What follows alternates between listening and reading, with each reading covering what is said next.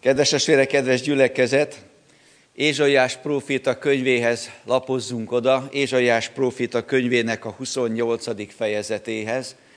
A 28. fejezetből három e, Biblia verset szeretnék olvasni, a 16-17. verset, majd aztán a 21. verset fogjuk olvasni. Ezért így szól az én Uram az Úr.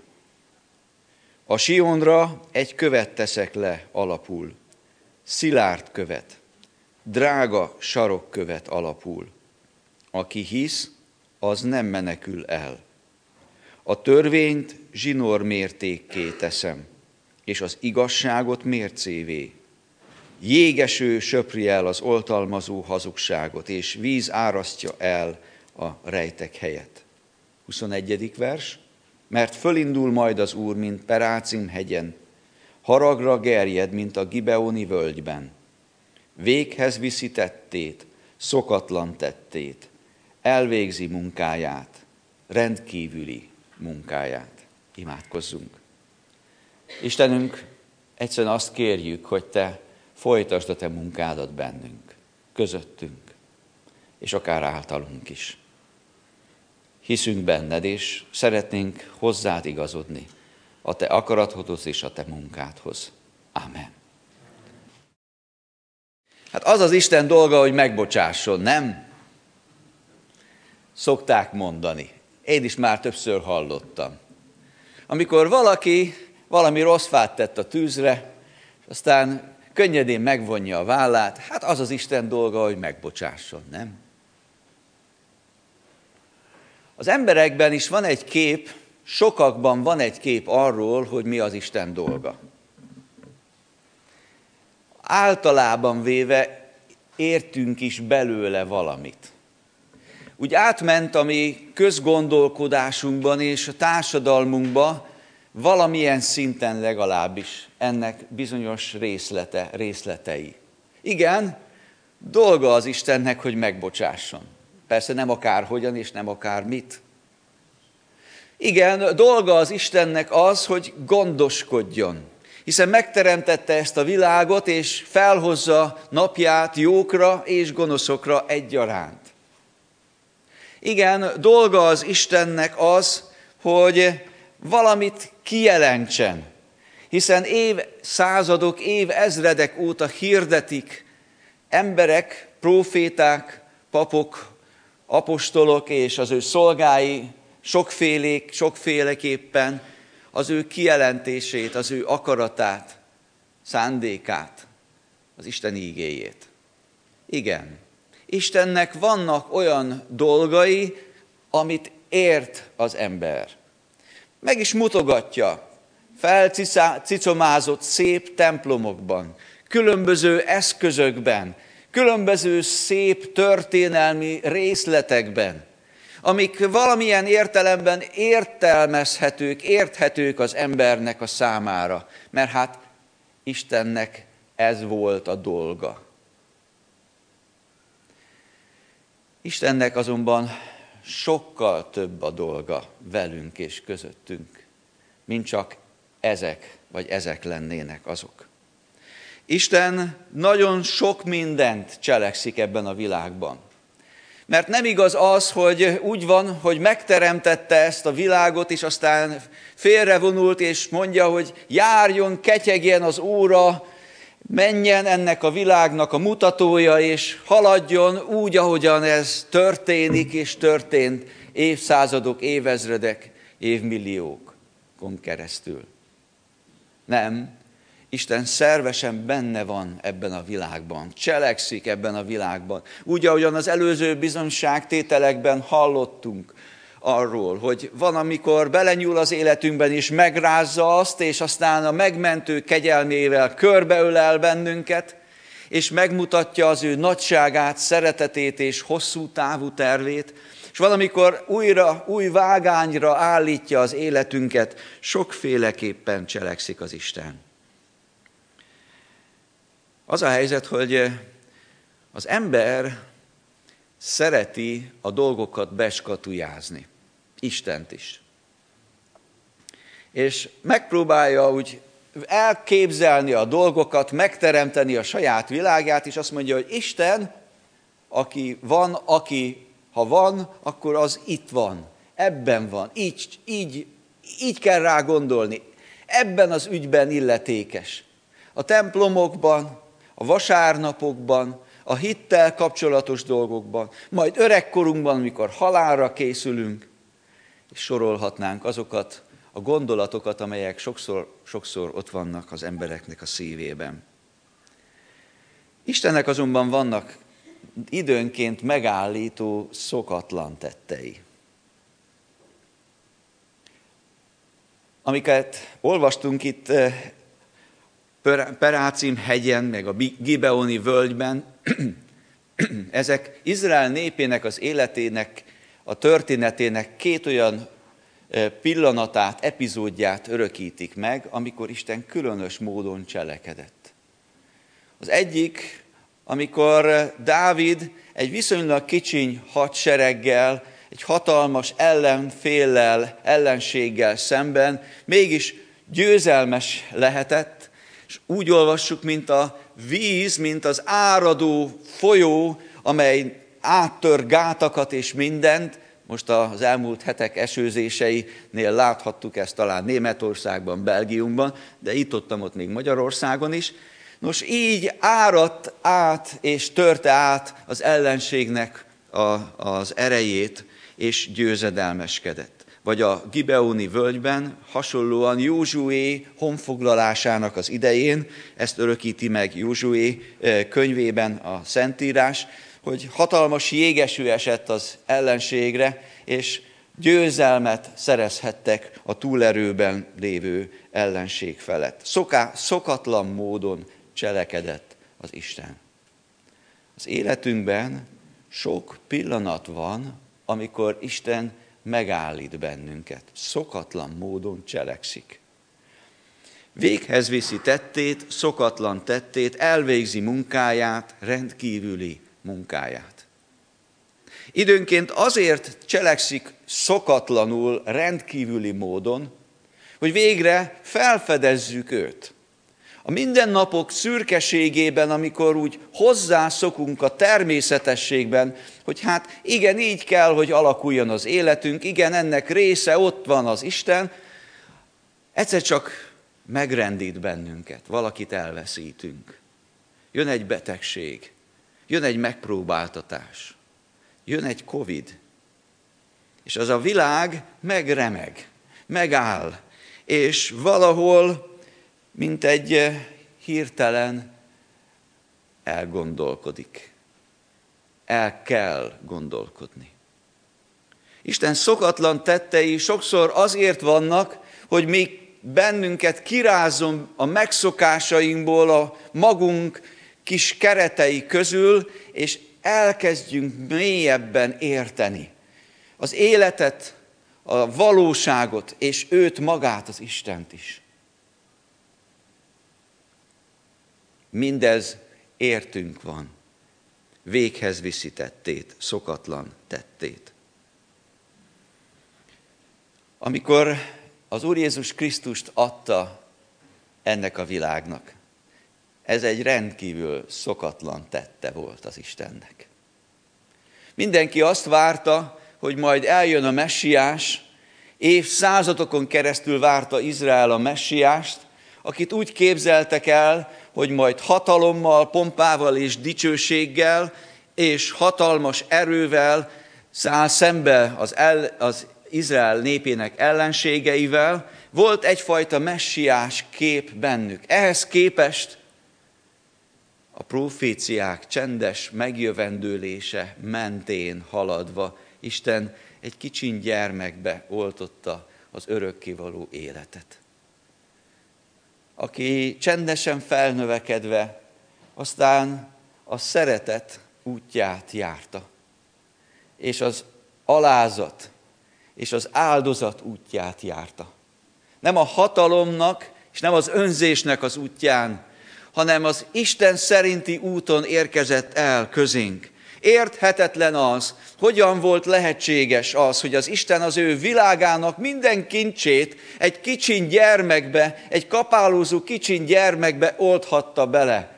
Nem gondolta senki azt, hogy aztán a gonosztevőkhöz hasonlóan felfeszítve ott a kereszten egy kiszenvedő ember halála lesz a világtörténelem középpontja.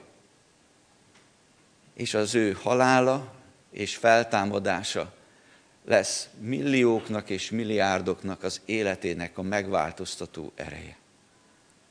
Isten szokatlan módon cselekedett.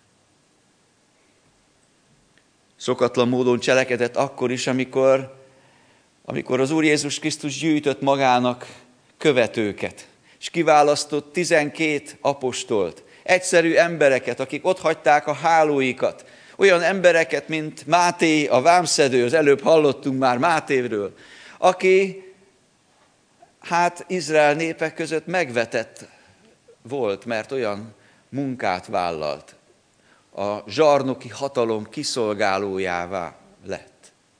És Jézus mégis elhívja őt. Elhív egy lázadót, akik, akikről erről a politikai pártról, amely akkor ott létezett Judeában, azt lehetett tudni, hogy hát a kabátjuk alatt egy kést hordanak. Hogyha egy sötét sikátorban megtalálnak egy rómait, akkor azt gyorsan elintézik vele. És egy ilyen lázadót is meghívott. Így válogatta ki a csapatát. Egy válogatott csapat, aki a világ megváltoztatására küld és azt mondja nekik, menjetek szerte az egész világra, tegyetek tanítványokká minden népeket. Szokatlan, szokatlan az Isten cselekedete. És az is szokatlan, ahogyan bennünket megszólít. Amikor eh, egy fiatal fiúként ott ültem a Bécsi Bástya utcai imaházba, és a srácokkal ott kicsit sugdolóztunk az Isten tisztelet alatt. Aztán egyszer csak valahogy elnémultam, elkezdtem figyelni, mert valami megragadott. És megragadott az a szó, amely hangzott. És elkezdtem figyelni, és ahogy figyeltem, a lelkem egyre jobban reagált, rezonált arra, amit hallottam. Ma, ha az ő szavát halljátok, meg ne keményítsétek a szíveteket, hangzott a prédikáció. És én úgy éreztem abban a 300 fős közösségben, egyedül vagyok, és mintha Isten szólna hozzám. Nekem, csak nekem mondja. És nem tudtam rá nem reagálni. Sírtam. Aztán utána mondtam a, az akkori bibliakör vezetőnek, hogy hát én szeretném befogadni az Úr Jézust a szívembe. Azt mondja, nagyszerű, akkor imádkozzunk. Bibliakör vezetők legyetek készek erre. Szokatlan Isten cselekedete, ahogyan megszólít bennünket. Különös cselekedetei az életünkben. Azt akarja, hogy mi ráébredjünk, Istenre ébredjünk, felébredjünk. Ne csak éljünk, sodródjunk ebbe a világba, hanem felismerjük a világ igazságát, dolgait igazán belelássunk abba, ami történik ebben a világban. Mert ez a világ nem csupán fizika, nem csupán technika, amely körbevesz bennünket, matéria, hanem szellemi valóság is, amely átjárja ezt a világot, és abból a láthatatlanból származott a látható, és a láthatatlan Istenbe száll vissza a mi lelkünk, és vele van dolgunk, és minden embernek vele van dolga, elsőrenden. Előbb vagy utóbb. Isten nem csupán szokványosan cselekszik, nem csupán különlegesen cselekszik, hanem van egy központi tette az Istennek egy olyan központi cselekedete, amelyet itt úgy olvashatunk, Ézsaiás így fogalmazza meg. A Sionra egy követ teszek le alapul, szilárd követ, drága sarok követ. Aki hisz, az nem menekül el. sarokkő, szegletkő. Az Efézusi levél második fejezetében Pálapostól úgy fogalmazza ez, maga Krisztus, aki ott belehelyeződött a világ közepébe. Archimédes azt mondja, adjatok egy biztos pontot, és kimozdítom belül az, az egész világot a, a, a, a, a sarkaiból. Isten Krisztusban belehelyezett ebbe a világba egy fix pontot, egy sarokkövet.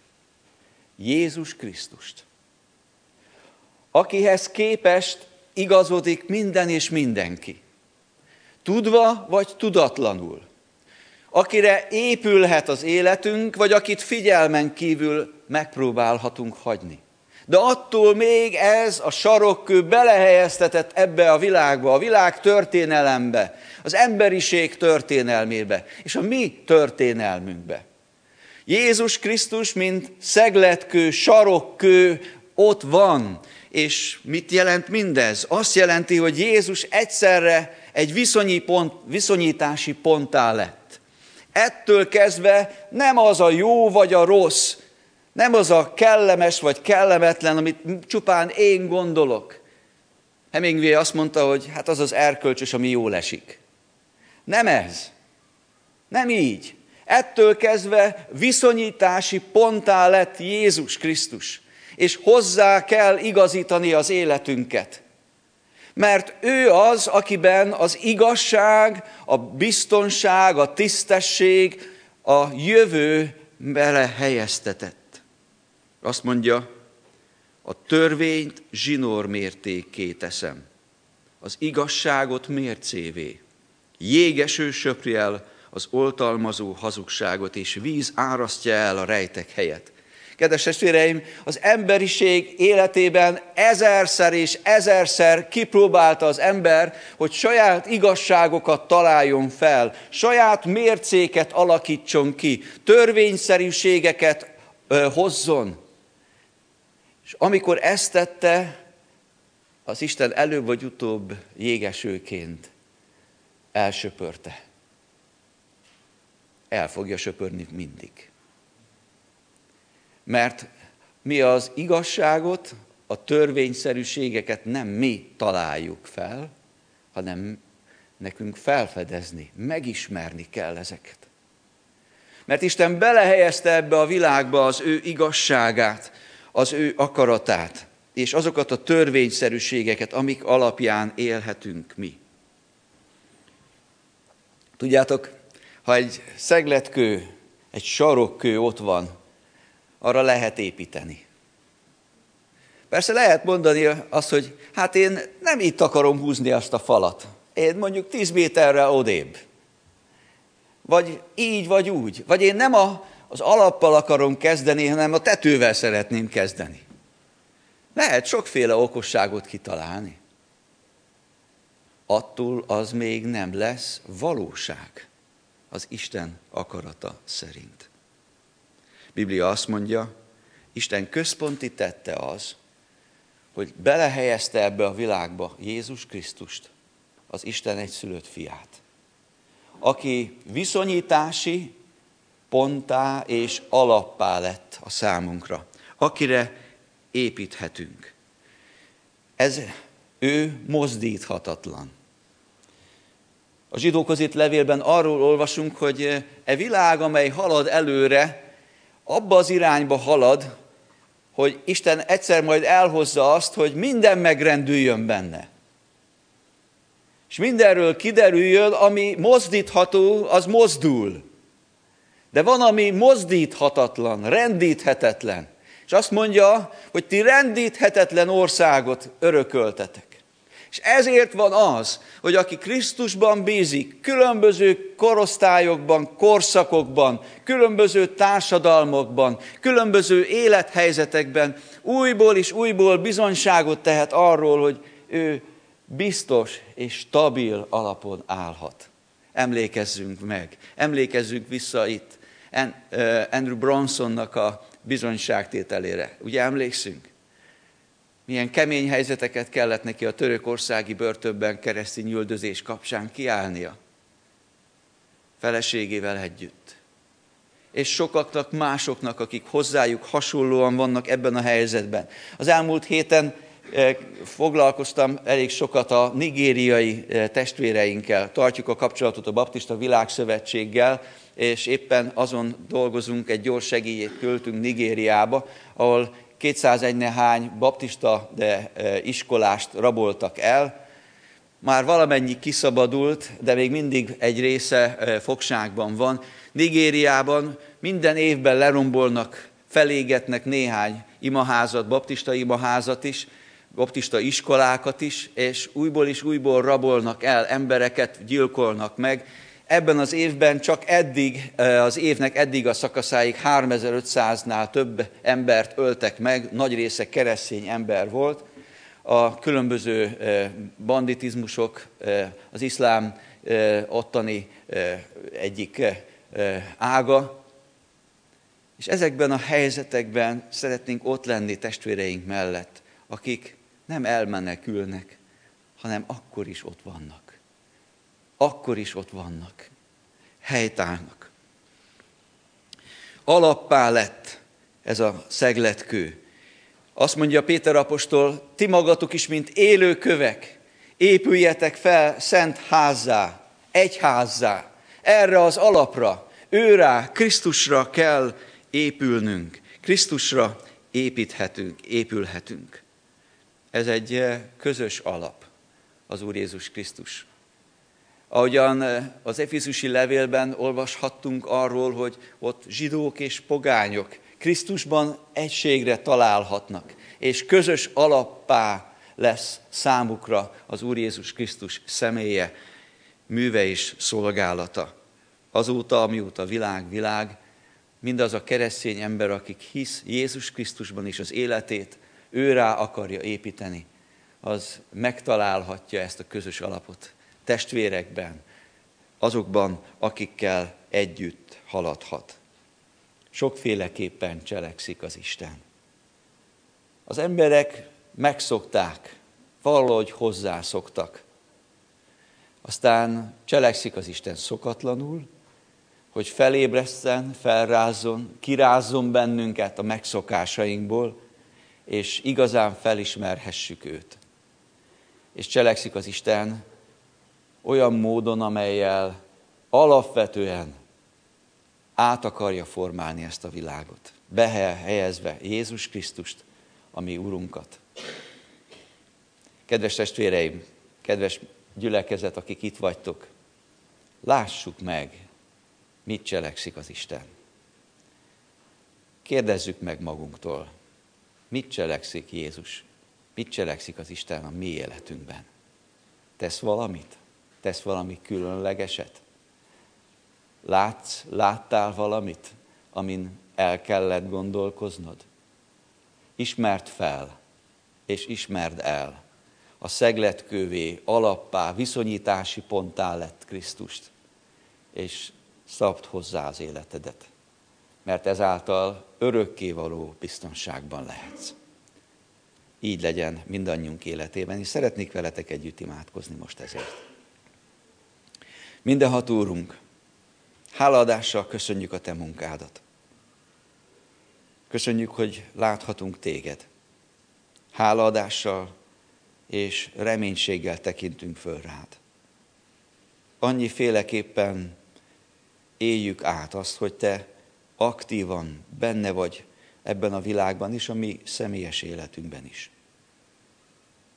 Köszönjük, hogy életünk alapja lehetsz és éppen ezért nem kell félnünk a változásoktól, a kihívásoktól, és nem kell rettegnünk a jövőtől.